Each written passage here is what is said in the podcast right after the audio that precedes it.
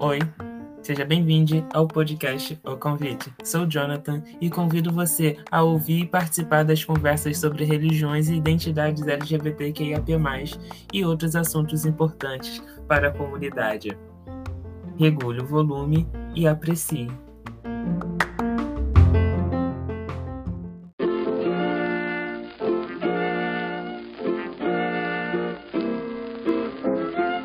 Você pode incentivar e apoiar a criação de conteúdos independentes. Assim, o convite chegará a mais pessoas da nossa comunidade. Saiba como apoiar na descrição desse episódio.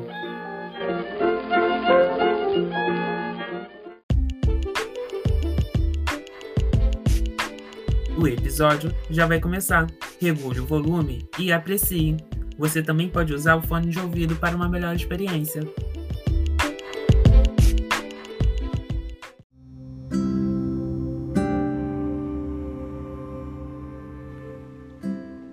Voltamos. Vocês que, volta, vocês que estão chegando, a gente está falando hoje sobre LGBT na pregação do Evangelho e hoje a gente está falando a questão da visibilidade dos LGBTs na pregação do Evangelho em específico, porque há tempos atrás, né, a gente não era nem notado dentro da comunidade religiosa, a gente era jogado de escanteio.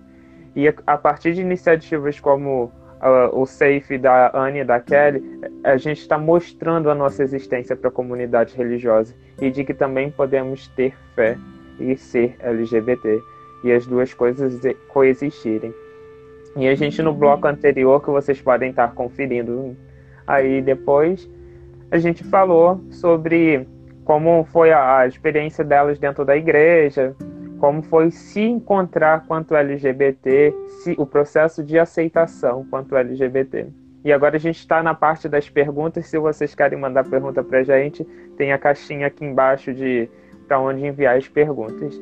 No bloco anterior, perguntado para a gente o seguinte: é, se a gente acreditava que a homofobia estava aumentando ou diminuindo no Brasil. O que, que vocês acham? Hum.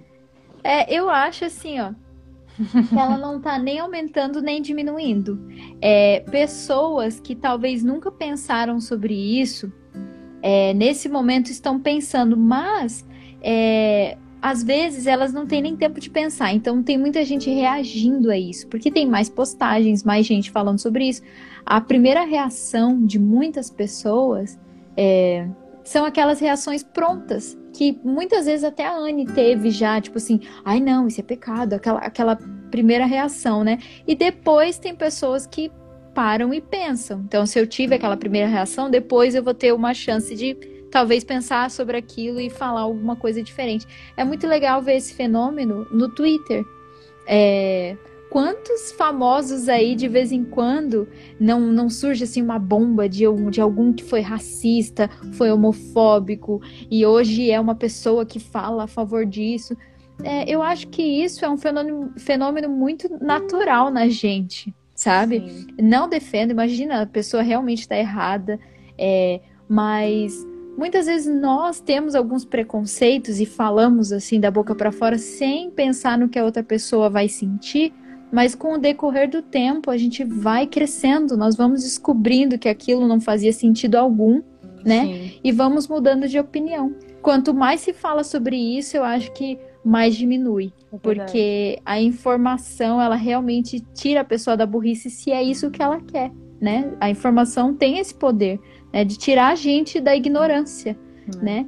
E muita gente vai sair da ignorância e vai fazer uma escolha. Então eu acho que serão só pessoas mais decididas à, à homofobia ou pessoas decididas a não serem. E eu acho que isso se maximiza muito com as redes sociais também, né? Tem essa questão. Como de um tempo para cá tem muito mais acesso a isso, qualquer tipo de opinião sempre, sempre vai ser.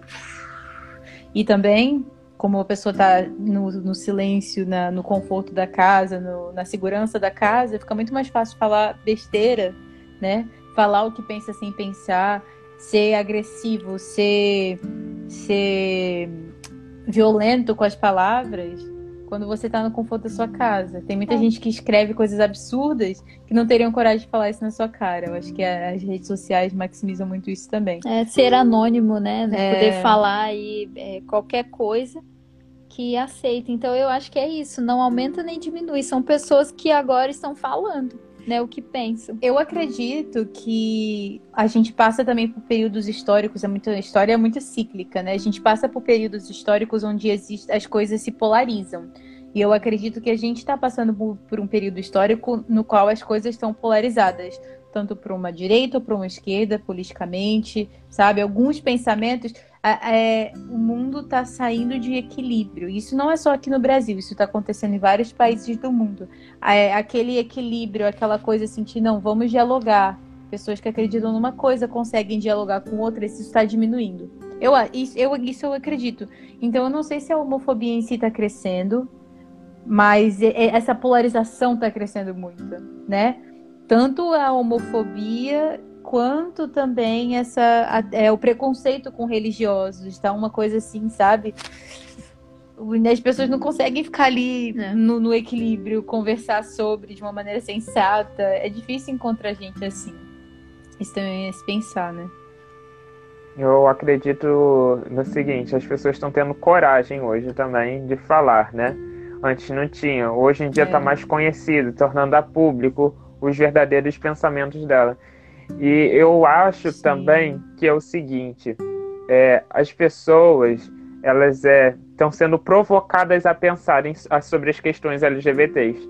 Então, quando elas são é provocadas a pensar sobre algo que elas não têm conhecimento, elas podem falar o que vier na cabeça, o que foi construído a partir de um senso comum. Então, quando a gente está falando de uma comunidade religiosa, onde a gente ouve muito porque eu, por exemplo, eu nunca ouvi um sermão falando contra a homossexualidade da igreja. A primeira vez que eu fui ouvir alguma coisa sobre homossexualidade diretamente da igreja, de alguém de pegar, estar lá na frente falando, foi no ano passado, durante uma escola sabatina. Eu nunca tinha ouvido. Hum. Até então, antes a gente estava acostumado a ouvir, sabe o quê? O ideal de Deus é o homem com uma mulher, sai o homem da sua casa, se une então, assim. Sim. Essa era a ideia. Então, a gente, ah, quando a gente está falando de uma comunidade religiosa e a pessoa já não tem um conhecimento sobre o que é orientação sexual, que a gente falou no bloco anterior, a pessoa não tem um conhecimento de nada disso, ela vai puxar o que ela tem de informação sobre aquele assunto. E ela vem pelo senso comum, é o que foi aprendido, diluído dentro da comunidade religiosa. E outra coisa que está muito associado a isso é a questão do sexo reprodutivo, né? Então, assim, ah, para ser o casal ideal tem que ser um homem e uma mulher porque tem que continuar a descendência. Então, isso é muito forte dentro da comunidade religiosa e também dentro da sociedade. Então, uhum. quando a gente começa a ver os, boa parte dos discursos de, de comentários assim, sempre vai ter um viés religioso. E ontem eu li uma frase que dizia o seguinte, até postei na, no final de uma postagem minha ontem, que dizia que a religião poderia ser o que alimenta a homofobia, a partir de discursos assim, de, de que um homem sai o homem, se une a mulher e blá blá blá. É, esse discurso do sexo reprodutivo que vai reafirmando de que para continuar a descendência, então quando Deus criou o mundo era Adão e Eva, sabe? Uhum. Ah, isso começa a alimentar esses discursos, aí a gente vai e se depara com umas coisas dessas, principalmente em comentários de postagem. E quando não é esse, vem aquele uhum. terrível, né? Deus ama o pecador, mas abomina o pecado. E eu acho que esse, acho que é o, um dos piores, né? A ser dito, Sim. porque a pessoa que diz ela se põe num, numa situação de que ela está sendo generosa ao te condenar. Ela tira a participação uhum. dela, né? Ela tira a é. participação dela disso de uma forma cruel, que elas não percebem uma questão geralmente quando elas falam isso. Ah, vamos pensar, ainda que a homossexualidade fosse pecado, o que eu não acredito que seja, as pessoas esquecem que ah, todas as religiões é, cristãs que vai existir um pecado ou não, vai acreditar em pecado, ela vai trabalhar uma questão dentro disso, de que todos nascem como pecadores. Quando a pessoa vai trabalhar essa ideia de ah, Deus abomina, ou ama o pecador e abomina o pecado, ela se esquece, ela se anula como pecador. Ela põe ali é como o único pecado sendo a homossexualidade, ser LGBT. Quando, ainda tem essa questão. Quando não vai trabalhar a ideia de que o fato só de ser LGBT já é uma condição de pecado. E isso tudo é, vem da falta de conhecimento a partir do que é orientação sexual. Porque se você conhece o que é orientação sexual, identidade de gênero, sexualidade da forma geral, porque hétero também tem que conhecer isso, porque é, é uma questão que essa alienação fica tão grande que eles nem sabem que, o porquê eles são héteros. No entanto, tem uma pesquisa famosa, um vídeo do YouTube que pergunta assim: primeiro, se as pessoas. Você se você acha que a pessoa escolhe ser gay, a maioria das pessoas fala, acredito sim. E quando você acha que você escolheu uhum. ser hétero? e as pessoas se deparam. Porque as pessoas É uma coisa momento, que elas nunca têm que né, pensar para sim, pensar. Que é uma coisa que não foi provocada elas pensarem sobre isso. Então, e na então, verdade. Não, desculpa, pode, pode falar. Na verdade, eu acho que uma coisa interessante é que se você realmente parar para pensar, a sexualidade, como a gente falou no início, é um espectro, sabe? É... As pessoas eu vou, eu vou te falar um negócio que você vai entender onde, onde eu tô chegando. A gente, eu, eu gosto muito de estudar é, sobre o espectro do autismo. Eu acho uma coisa muito bonita. São pessoas únicas e maravilhosas. É, e é realmente um espectro lá. Você não tem como você dizer, ah, essa pessoa é assim, essa pessoa tem essa característica, sabe? É realmente um, é um espectro muito grande. E, e, uma coisa que é bonita, mas é, que é muito bonita neles, é que se você for parar para estudar, uma característica muito legal é a sinceridade. Eles são muito sinceros. Eles não são de, de ficar velando. Eu sou assim, eu sou assim. Eu penso uhum. assim, eu penso assim. E sabe o que é interessante? A maioria, não a maioria, mas uma grande porcentagem das pessoas no espectro autista são LGBTs. Mas sabe por quê? Mas a gente fica pensando, olha que interessante. É porque essas pessoas são elas mesmas, sabe? Porque se a gente for realmente estudar a fundo, são muito poucas as pessoas que são totalmente 100% hétero, 100% homossexual. Não é? Se realmente for parar para pensar, quem é 100% hétero? Quem é 100%? Eu acho que existem pessoas que estão mais perto de um extremo, mais perto de, do, do outro, mas realmente dizer que as pessoas são 100% uma coisa, 100% outra, é muito complicado dizer isso. E é por isso que a sigla continua crescendo. E eu acho lindo que ela, que ela vá crescendo. Daqui a pouco não vai existir mais. Porque eu acho que vai chegar um ponto, eu espero que chegue um ponto que nem precise mais existir essa questão, porque as pessoas, os seres humanos, a humanidade vai chegar a um ponto que vai entender que nós seres humanos somos muito diversos, que cada pessoa é muito única, cada pessoa manifesta a sua sexualidade e a sua expressão de gênero de maneira muito diversa esse preto e branco que estabeleceram ingessa muita coisa. Inclusive comportamento de que um, um hétero cis tem que agir de tal maneira, né? Muitas coisas até bíblicas. E, e aquele hétero cis que não entra naquele padrão fica se sentindo mal por isso. Ou aquele hétero cis que um dia se viu atraído por um homem e fica assim, ai meu Deus, e fica com aquele medo. Muito desse medo leva à homofobia, porque sentiu uma vez e ficou com medo, daí tenta mascarar aquilo com agressão. Muitos, muitos héteros por aí uhum. que são extremamente homofóbicos estão é, mascarando algum tipo de atração que já sentiu ou sente por homem, de alguma maneira. É, eu acho que quando a gente começa a entender é, essa beleza dessa diversidade, dessa manifestação da nossa sexualidade, a gente vai, vai, daqui a pouco não vai precisar mais existir essa sigla, né? A gente precisa agora, a gente precisa, precisa ser visível, é, mas não vai ter tanta necessidade disso, né? Infelizmente, e, isso e... denuncia uma questão muito forte, né? De que, infelizmente, a homofobia pode nascer dentro da própria dentro do próprio espectro LGBTQIA, né? E acho que é. isso, é, é, é, isso hum, assim, é preocupante, né? Mas isso é resultado da falta de conhecimento que foi sendo adquirida no decorrer dos tempos. E agora, para a gente entrar na questão de sobre igrejas, né? É, a gente recebeu uma pergunta aqui que diz assim: O que seria o ideal na visão de vocês ter uma igreja inclusiva ou específica para a comunidade LGBTQIA+. O que, que vocês pensam disso? É... Peraí. É esse aqui. O que seria ideal na visão de vocês? Ter terem uma igreja exclusiva? Não, ter uma igreja. Não, então, Ah, mas tá. ter o que seria ideal para vocês ter em uma igreja, né? Talvez porque já existem, né? Várias igrejas inclusivas. É, Eu não tive muito contato assim pessoal. Ou específica só para LGBT, o que seria melhor? O que que você, o que que você acha de uma comunidade das igrejas?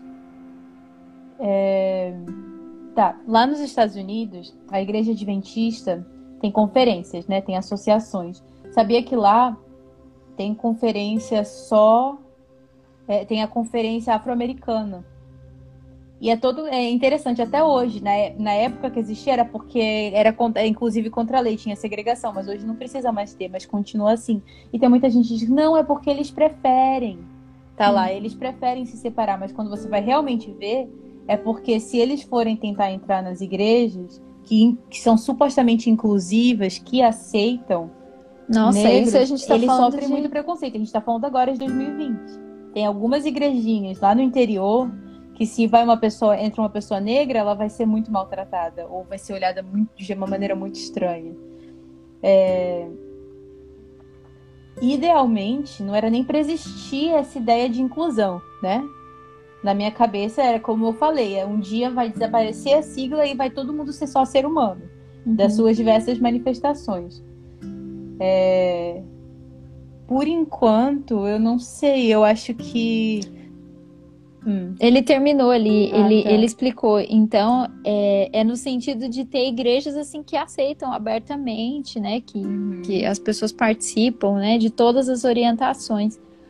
É, eu acredito que isso vá acontecer se existir alguma igreja sincera, é, né? Eu tenho certeza que isso vai acontecer, porque tirando todas as siglas, todo- todos os meus atributos, ou meus espectros, ou tudo, eu sou um ser humano, como você, que estou buscando também e é, meu contato sincera, com, né? com pessoas que acreditam coisas é, que eu também acredito, né? Eu nem vou para a igreja para ter contato com Deus. Isso é uma coisa para mim que nem existe mais, né? Eu vou para a igreja para ter contato com outras pessoas, porque contato com Deus eu tenho no momento que eu quiser, né? Inclusive em casa aqui no meu quarto, eu tenho contato com Deus.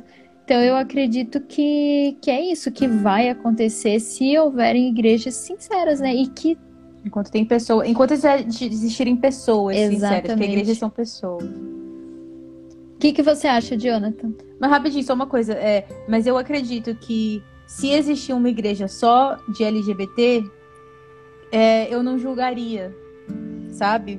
Porque, porque essa coisa, infelizmente, tem a maioria das igrejas eles ainda não são aceitos. Então, do mesmo, por, por que, que ainda existe muita igreja lá nos Estados Unidos só de negro? Porque ainda não existe. Porque um- ainda não existe uma aceitação total nas supostas igrejas brancas, né? Que nem era para ter isso. Então, eu não sou eu não, eu não sou a favor de segregar, coloca gente hétero aqui, gente LGBT aqui.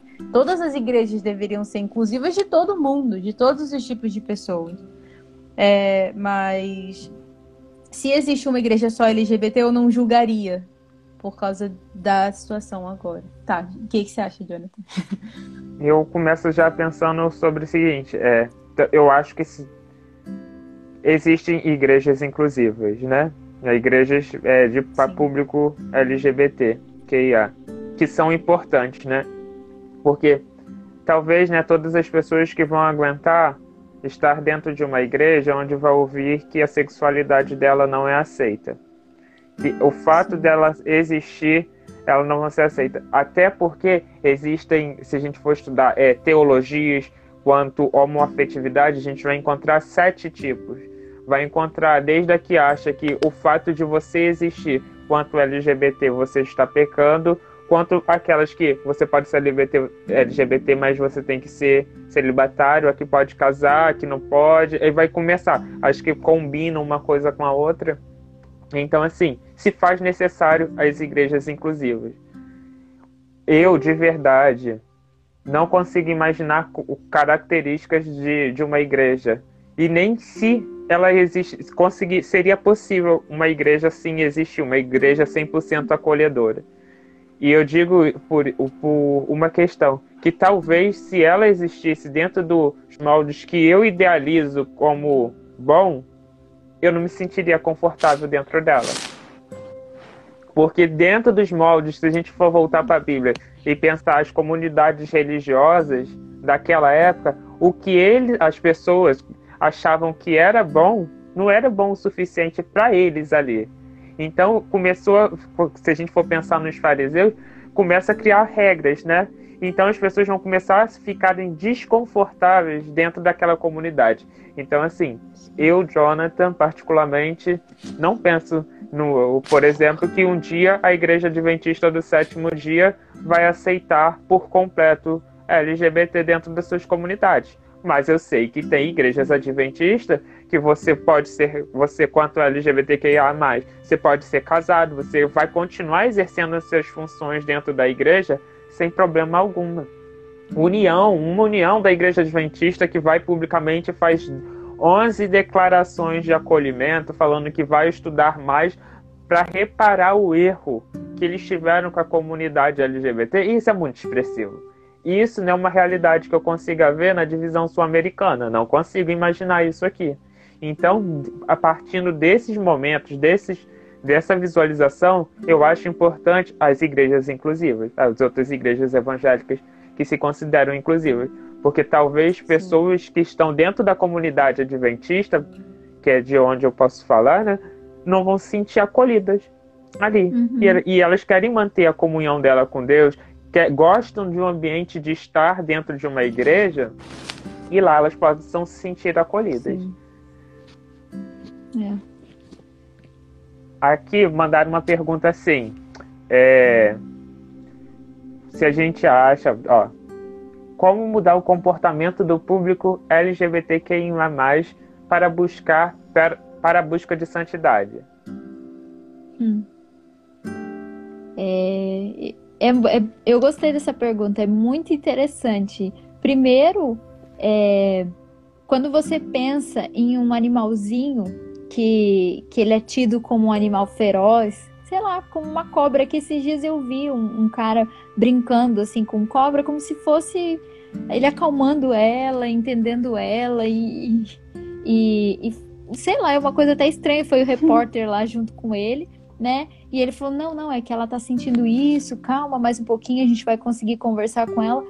Primeiro, eu penso que é, nós fomos atacados de formas assim horríveis a vida inteira. E não mexeram só com a nossa carne, porque às vezes eu ganho um tabefe e a dor passa depois de um tempo. Agora, quando mexe com a nossa alma, quando me fala que, é, que eu tô perdida, todo mundo tem algum tipo de fé, né?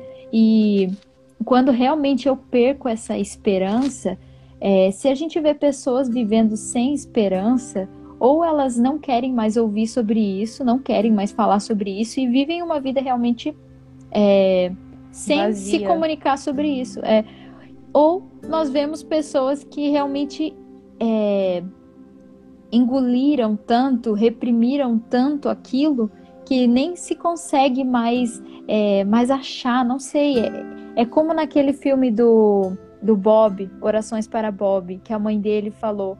A alma dele ficou irreparável. São pessoas assim que parece que perderam tanto aquela, aquela comunicação com Deus, essa, esse amontoado de, de horrores que ela já ouviu e já passou por conta da sexualidade dela, destruíram tanto essa ponte entre, entre Deus e nós, né? É, que, que elas têm dificuldade de ouvir. E é assim que eu vejo a maioria das pessoas. Por que, que tem tanta gente, tantas meninas no nosso canal conversando sobre isso? Nossa, eu nunca tinha ouvido. Eu achava que realmente não tinha jeito. tem muita gente sedenta que às vezes tem medo de procurar porque sabe que só vai ouvir desgraça, né? Só vai ouvir coisas ruins, né? Então eu acho que a melhor forma de fazer isso é tentar entender essas pessoas, não tentar colocar isso goela abaixo para elas, entendeu? E, e ir vivendo, e vivendo a sua verdade, porque eu acho que o nosso exemplo convence muito mais do que muitas palavras, né? É. Do que qualquer palavra. Exatamente. No bloco anterior perguntaram é. se vocês tinham sido desbravadoras. A Anne já foi, né? Eu, eu vim pra, pra essa religião é, já adulta, né? Eu tinha 18 anos, então nunca, nunca fui. Eu também não fui, não, porque eu nunca gostei mesmo. Próxima pergunta. Como eliminar o fruto da carne do nosso meio? Já que o mundo LGBTQIA, na sua maioria, é tão carnal. Eu acho que o mundo todo é carnal, tanto o mundo hétero quanto o mundo LGBT. Eu acho que o ser humano é muito carnal. E isso acho que vai depender da pessoa, né? É... Primeiro, o que é carnal, né? Porque às vezes a gente associa é, sexo com uma coisa ruim. E a sexualidade é uma expressão natural, é um presente de Deus pra gente. Agora, a questão da. da como é que fala? Tipo, das, da promiscuidade a questão, tipo assim, de não todo, tá, sair dormindo com todo mundo, essas coisas assim, é uma coisa super, super comum no mundo, tanto é, hétero quanto LGBT. O povo só falava mais disso no mundo LGBT, porque eu acho que se você for parar pra pensar, não podia nem casar, não podia nem ter um relacionamento fixo, né? Só para começar.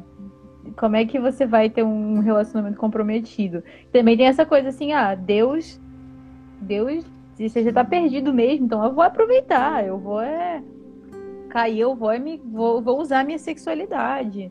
É, e também como a comunidade LGBT teve que se fechar muito para se proteger, daí acabou também virando muito uhum. essa questão, né, ali, é, da, da, de coisas assim sexuais entre si.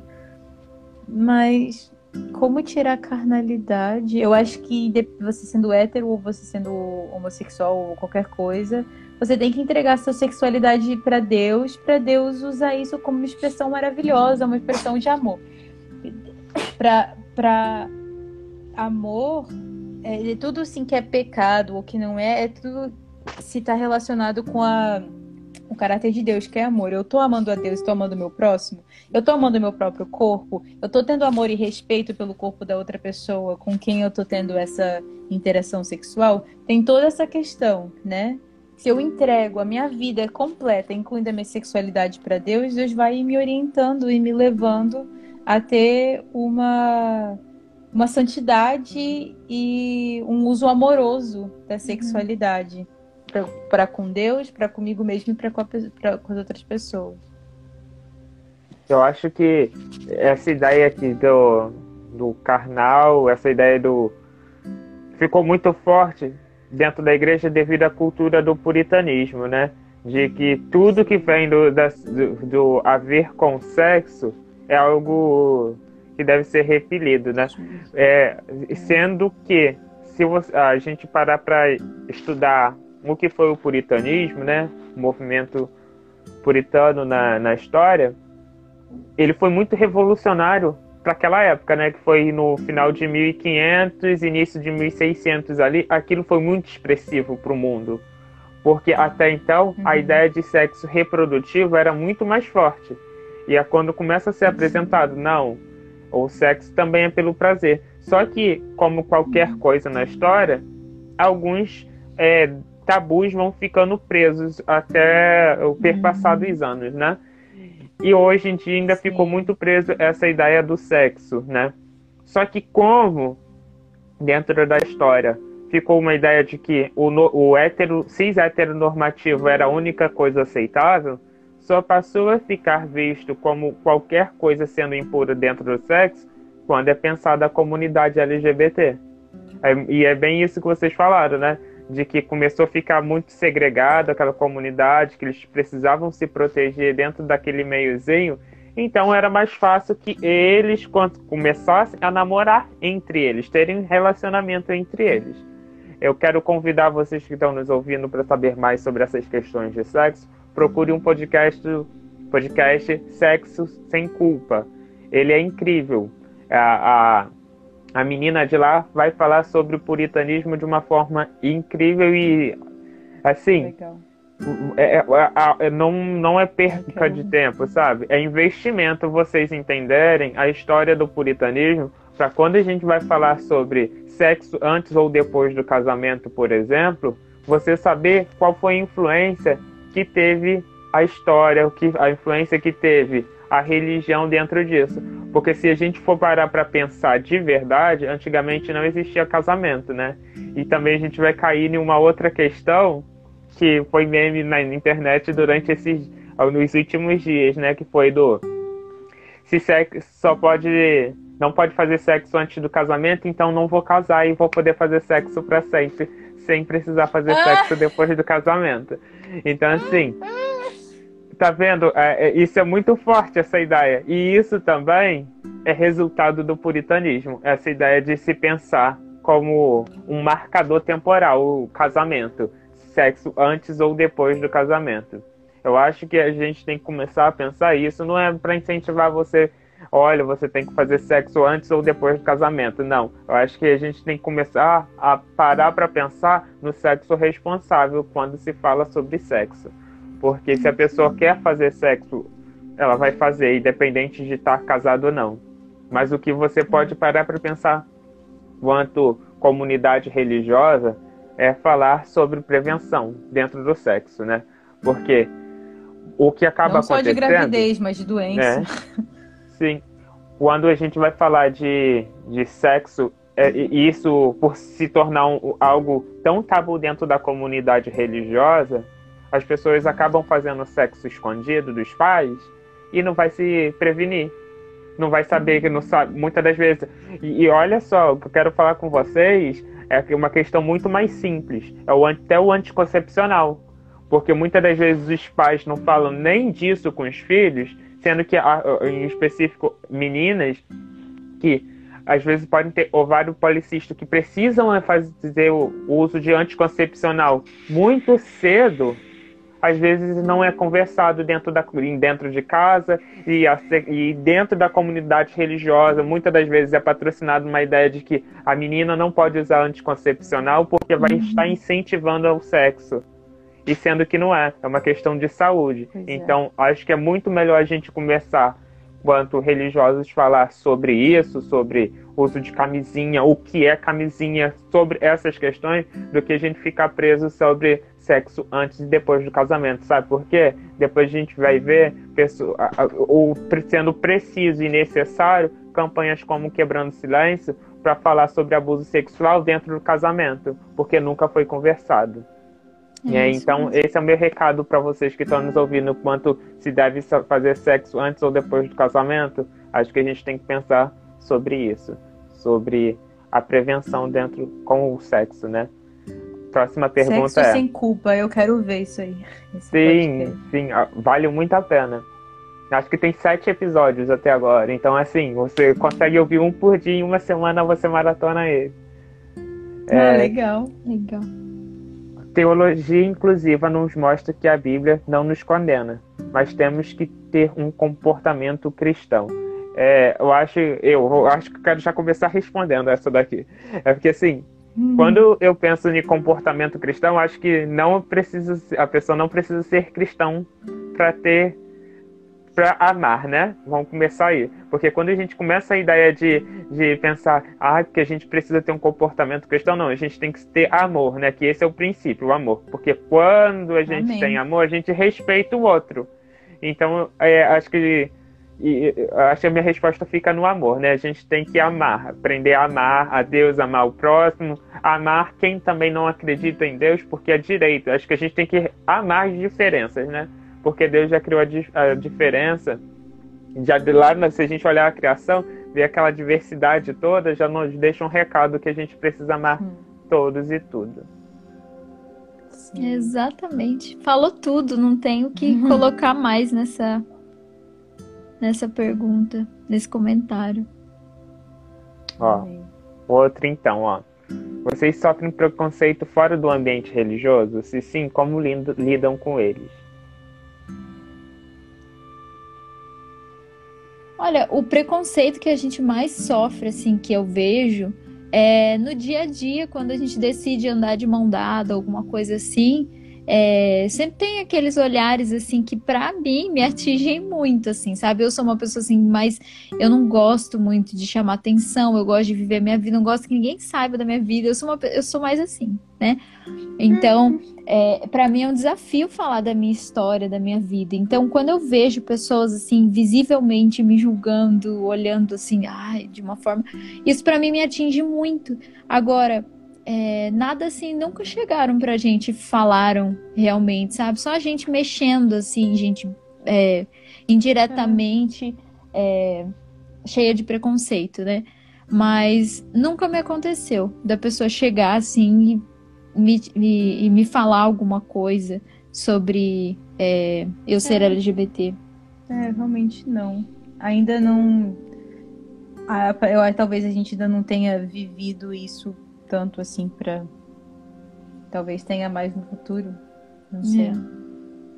Ai, olha, eu já e vi. E você, Jonathan? Eu já vi ataques homofóbicos na, na, na faculdade de vindo da parte funcionária. E não era para mim, mas era porque tinha passado um casal assim e começaram a debochar. E aquilo mexeu muito comigo, que já, já falei na hora que ia denunciar eles no departamento, né, no setor responsável, porque assim, a gente não pode deixar isso passar assim. É isso aí não Por, mesmo. Porque assim, se a gente fica quieto, a gente de, permite que isso se repita. Sabe? Uhum. É, a gente sabe que e quando a gente está falando de um ambiente menor, que não vai ter repercussão pública, isso não vai se tornar um caso de demissão. Mas a pessoa tomar uma advertência para ela repensar sobre aquilo ali, já é muito significativo. Porque senão pode ser, eu, eu, assim, é, quando eu volto a pensar a questão da publicação que eu vi, que eu fiz lá em 2017 no Facebook, e eu vejo as pessoas da igreja que escreveram aquilo, eu fico pensando, se essas pessoas, se eu na época tivesse coragem de reprimir elas, de reprimir não, de falar o que eu pensava naquele momento e não ah, simplesmente ter me calado, teria sido diferente. Porque eu fico pensando como que ela vai lidar se um filho dela se descobre LGBT. Eu fico pensando o que, que ela vai fazer se um sobrinho, alguém se descobre LGBT. Porque muitas das vezes a gente fica preso, sabe do quê? De que a grama do vizinho. Acontece na casa do vizinho, né? Isso, isso não acontece aqui em casa, não. Acontece na casa do vizinho. A gente esquece, sabe o quê? Que a gente é vizinho também. A gente é o vizinho do vizinho, né? Então isso pode uhum. acontecer dentro da nossa casa. É. Então, assim, quando a gente vai falar é sobre questão de homofobia, né? É, ataques homofóbicos, a gente tem que pensar em tudo isso. Porque se a gente não se posiciona, como que ele vai lidar com o filho dele se um filho dele ou a filha dele se descobre LGBT? Sabe? Eu fico sempre é. pensando nisso. Porque tem crianças dentro da igreja que eu. que assim, pelo que eu lembro de mim, e eu vejo características minhas em crianças dentro da igreja. E eu fico pensando assim, se essa criança for mesmo LGBT, ela vai ter que sofrer tudo que eu sofri dentro da igreja? Como que o pai dela vai lidar com ela? A mãe dela vai lidar com ela? Será que eles mudaram o pensamento daqueles comentários que eles fizeram para mim? E eu comecei a refletir isso um tempo atrás e, pense, e comecei a pensar de que qualquer ato de homofobia que eu pudesse me posicionar, né? Porque tem casos que a gente recebe violação física, né? Então, assim, isso a gente Sim. tem que fugir, a gente tem que denunciar. Nunca esqueça, a gente denuncia, é muito importante. Isso, a questão Sim. da denúncia é importante tanto é, numa postagem no Facebook, se você denuncia a postagem no Facebook, a pessoa vai ficar impedida de publicar sobre aquele assunto, porque o Facebook sempre vai ter um alerta sobre aquilo. É, se você denuncia, se você sabe que está tendo agressão em algum lugar perto da sua casa, ataque homofóbico, liga para a polícia com a denúncia anônima, sabe? É, se a gente tem oportunidade de fazer a diferença, a gente faz. E se você puder se posicionar, falando, podendo dialogar, levando o diálogo como uma ferramenta de conscientização e de transformação, converse com essa pessoa sobre o assunto, se posicione. Porque talvez, como a gente disse anteriormente, ela não foi provocada a pensar sobre o assunto de uma forma consciente é. e só responder a partir do senso comum. Isso é muito verdade. Eu já, inclusive, algumas pessoas na minha família que antes falavam coisas extremamente homofóbicas, depois de eu ter a oportunidade de conversar com elas, elas mudaram de ideia. Porque é assim que elas foram provocadas a pensar. E pessoas que eu morria de medo de falar sobre, hoje são pessoas incríveis que aceitam, são super amorosas, que, sabe? É isso aí, tem que, tem que se posicionar mesmo e quando puder tem que conversar. Eu quero agradecer a presença de vocês.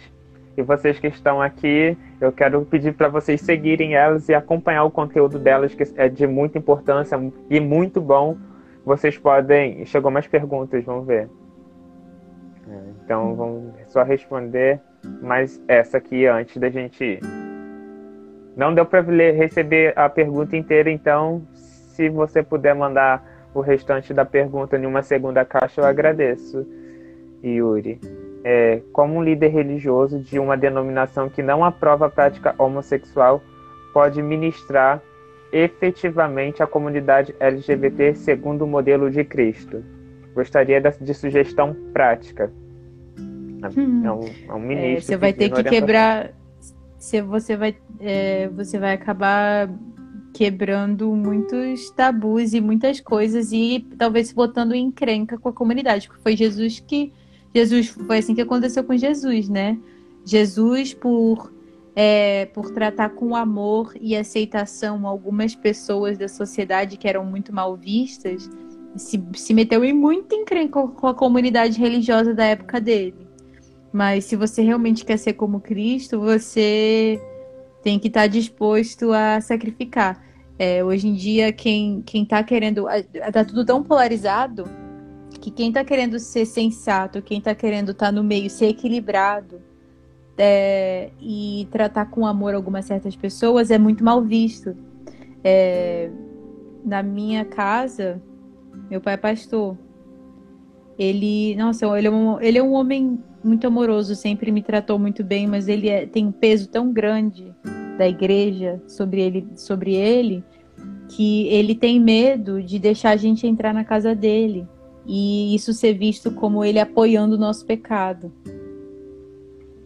Chega a esse ponto, sabe? E às vezes uma pessoa, a gente, ele pode não ele pode não concordar, mas sabe, os pais dela podem não concordar, mas aceitam a gente ali, tratam a gente com dignidade como seres humanos. Mas chega a um ponto, essa pressão chega a ser tão grande que ele tem medo de deixar a gente entrar lá. E isso e ele acaba tendo com isso um comportamento mais afastado de Jesus do que do que se, se fosse porque se agora se ele fosse querer ser mais parecido com Jesus, que eu tenho certeza que ele quer na sinceridade dele, mas eu entendo esse medo. Mas se ele for realmente querer agir como Jesus, ele talvez realmente se bote em encrenca com algum pastor da associação, com algum presidente da associação. Olha lá, você está aceitando a sua filha assim. É, tem um pastor muito famoso na igreja adventista, é, Luiz Gonçalves, que tem filhas que, que não estão no padrão aí, né? Da, da igreja. Ou uma filha, não sei, eu não sei, ela sabe melhor. Mas ele. O que ele faz é tratar com amor, tratar com carinho, não, ele não discrimina, ele não está dizendo que concorda ou que discorda, mas ele continua tratando como um pai trataria uma filha, como Jesus trataria. É, e, e, eu, e, eu, tenho certeza que ele sofreu muita crítica, não é? Só, só por amar, por aceitar a filha como ela era, ele sofreu muita crítica. Aquela. É, uma, uma cantora gospel, como era o nome dela? Aquela que tem um filho que, que é gay, a que é drag, a Estila. Ela sofre muita crítica por não rejeitar o filho. É. Interessante, eu, né? Eu acho que para resumir, se você é um líder se você existe, principalmente pastor que tem ovelhas, que foi, eu acredito que existe um ministério para isso, né? Deus dá o dom. É, eu acho que um pastor dá a vida pelas ovelhas. Então, é, o verdadeiro ministro de Deus está querendo cada vez mais se parecer com Jesus. E Jesus morreu por pessoas que ninguém dava nada. Independente né? do que a comunidade religiosa vai falar, for fazer com você. Né? Exatamente. Então, eu acho que esse é o maior, esse é o principal é, esse é o principal objetivo de Deus quando ele deixou líderes, né? Uhum. Quando ele deu essa liderança para pessoas, realmente os líderes deveriam tomar a frente não só da homossexualidade, mas é, de todas as pessoas diferentes. E você que perguntou, eu gostaria de dizer que me procure depois, porque eu tenho muitas figurinhas a trocar sobre isso. Porque, assim, uhum. quando a gente fala de uma comunidade que está há muito tempo instituída como o Adventismo, né? A gente sabe que tem a, os, as normas, né? Que, que regem ela, né? Os manuais. E tem aberturas para isso, né? A gente conhece pastores que trabalham com isso, né? Então, assim, se você é um ministro do Evangelho Adventista que quer informações sobre isso, eu posso estar compartilhando algumas coisas com vocês no privado, porque eu já tenho conhecimento de algumas coisas, exatamente para poder ajudar mais pessoas. É, eu acho, é, é, essa história que você falou é muito, é muito séria, sabe? Essa questão de o quanto a, a, a instituição pode pôr medo sobre as pessoas, sabe? Assim, ao ponto que o seu pai tem essa dificuldade em recebê-las na casa dele, sabe? Isso começa a mostrar o quanto pode ser um uma crença. Não, eu não estou julgando. A ideia não é fazer um juízo de valor sobre quem ele ou a forma que ele sim, crê, sim. mas assim a forma que a é instituição pode ser má, sabe? Pode ser algo que pode se tornar um peso ao ponto de que o que eu vou fazer diante de, um, de uma manifestação de amor, eu posso ser mal visto, sabe? Isso é muito sério, porque assim, eu entendo a ideia de que o pastor é sempre visto dentro da comunidade religiosa como uma pessoa que tem que ser o padrão santidade, que nunca pode errar, nunca pode errar, sabe? E refletir, acho que a gente tem que refletir sobre o amor, né? Às, vezes a gente fala muito sobre como Jesus agiria, como Jesus agiria, mas a gente esquece de, de ver que como que isso ia refletir em nós, sabe? Diante o como Jesus agiria, como eu vou agir. Porque isso não é só sobre a condição de alguém que está na, na posição de ministro do evangelho, mas não, é eu quanto pessoa, como que eu vou agir quando alguém que faz algo diferente do que eu acho certo, como que eu vou reagir, sabe? Isso de qualquer Sim. coisa, qualquer coisa, qualquer coisa de verdade, pequena, grande, sabe? Até porque se a gente fosse lidar com a ideia de pecado aqui nesse momento, não existe pecadinho, pecadão, sabe? Acho que vale a gente é. pensar isso, sabe? Deixar essa reflexão. Sim. Essa é de verdade a última que a gente lê, que é Até que daqui a pouco vai cortar. Né? É, essa é a última que não vai dar tempo mais. Casais gays em relacionamentos abertos devem ser sujeitos à disciplina eclesiástica? Essa eu não sei responder é um de verdade. É, acho que isso daí é um papo para uma nova live. E isso daí, sobre um, um novo. Acho que quem não conhece o meu podcast, vou deixar um recadinho para vocês procurem lá no meu podcast que tem algumas, algumas coisas bem legais esclarecidas. Inclusive tem minha participação no canal das, nossas, das minhas amigas Dani e Kelly, que foi sobre romanos e também sobre LGBTs na pregação do evangelho. Lá eu que estava na eu que estava respondendo naquele momento e hoje elas vieram aqui para responder as dúvidas de vocês. É, eu quero convidar vocês a, a, a, a assistirem o podcast, ouvirem o podcast, porque lá a gente já falou sobre é, Sodoma e Gomorra, que muitas das vezes é usada de forma errada essa interpretação. A gente já falou sobre Romanos, é, já falei lá sobre algumas construções de ideias dentro da comunidade religiosa. E agora em, agora em setembro a gente vai trabalhar o setembro amarelo lá, que vai ser suicídio entre LGBTs. A gente vai trabalhar a ideia Legal. sobre suicídio entre mulheres, a gente vai trabalhar sobre suicídio entre dentro da comunidade negra. E assim, acho que fica aí. O nome dele é O Convite, né? Então fica o convite para vocês é, saberem um pouquinho mais. Eu também nem lembro o nome de todos os episódios agora, mas eu recomendo vocês que, que estão aqui, que ainda tem muita questões fortes com, com, com questões bíblicas, né? no pensamento de vocês sobre interpretação é assistirem sobre a Bíblia e a homossexualidade, que é a, a participação minha e a Anne, que estava no dia que a Kelly não pôde.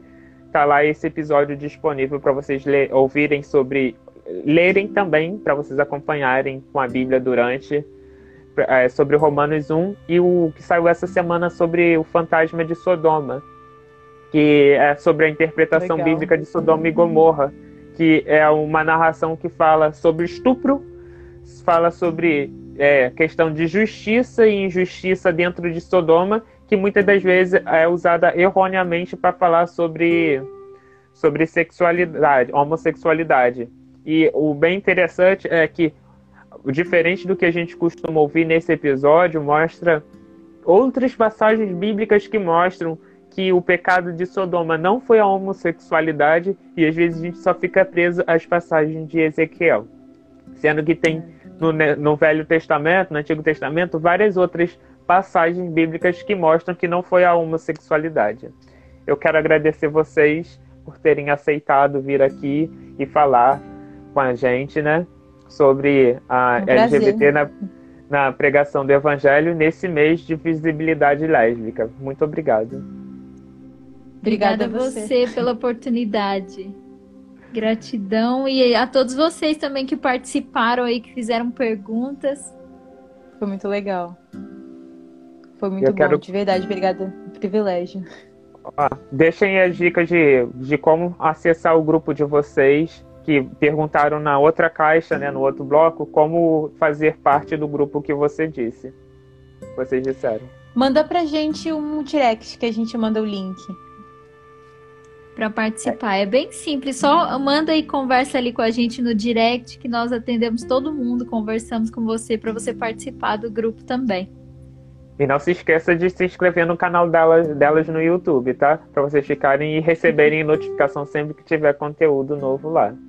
Muito obrigado. É, quase toda sexta-feira tem um, uma live de culto para a gente falar sobre o amor de Deus. Muito obrigado por tudo, por compartilhar um pouquinho da, da vida Obrigada, de vocês. Jonathan. Beijão, até a Foi próxima. Um tchau. Tchau, tchau.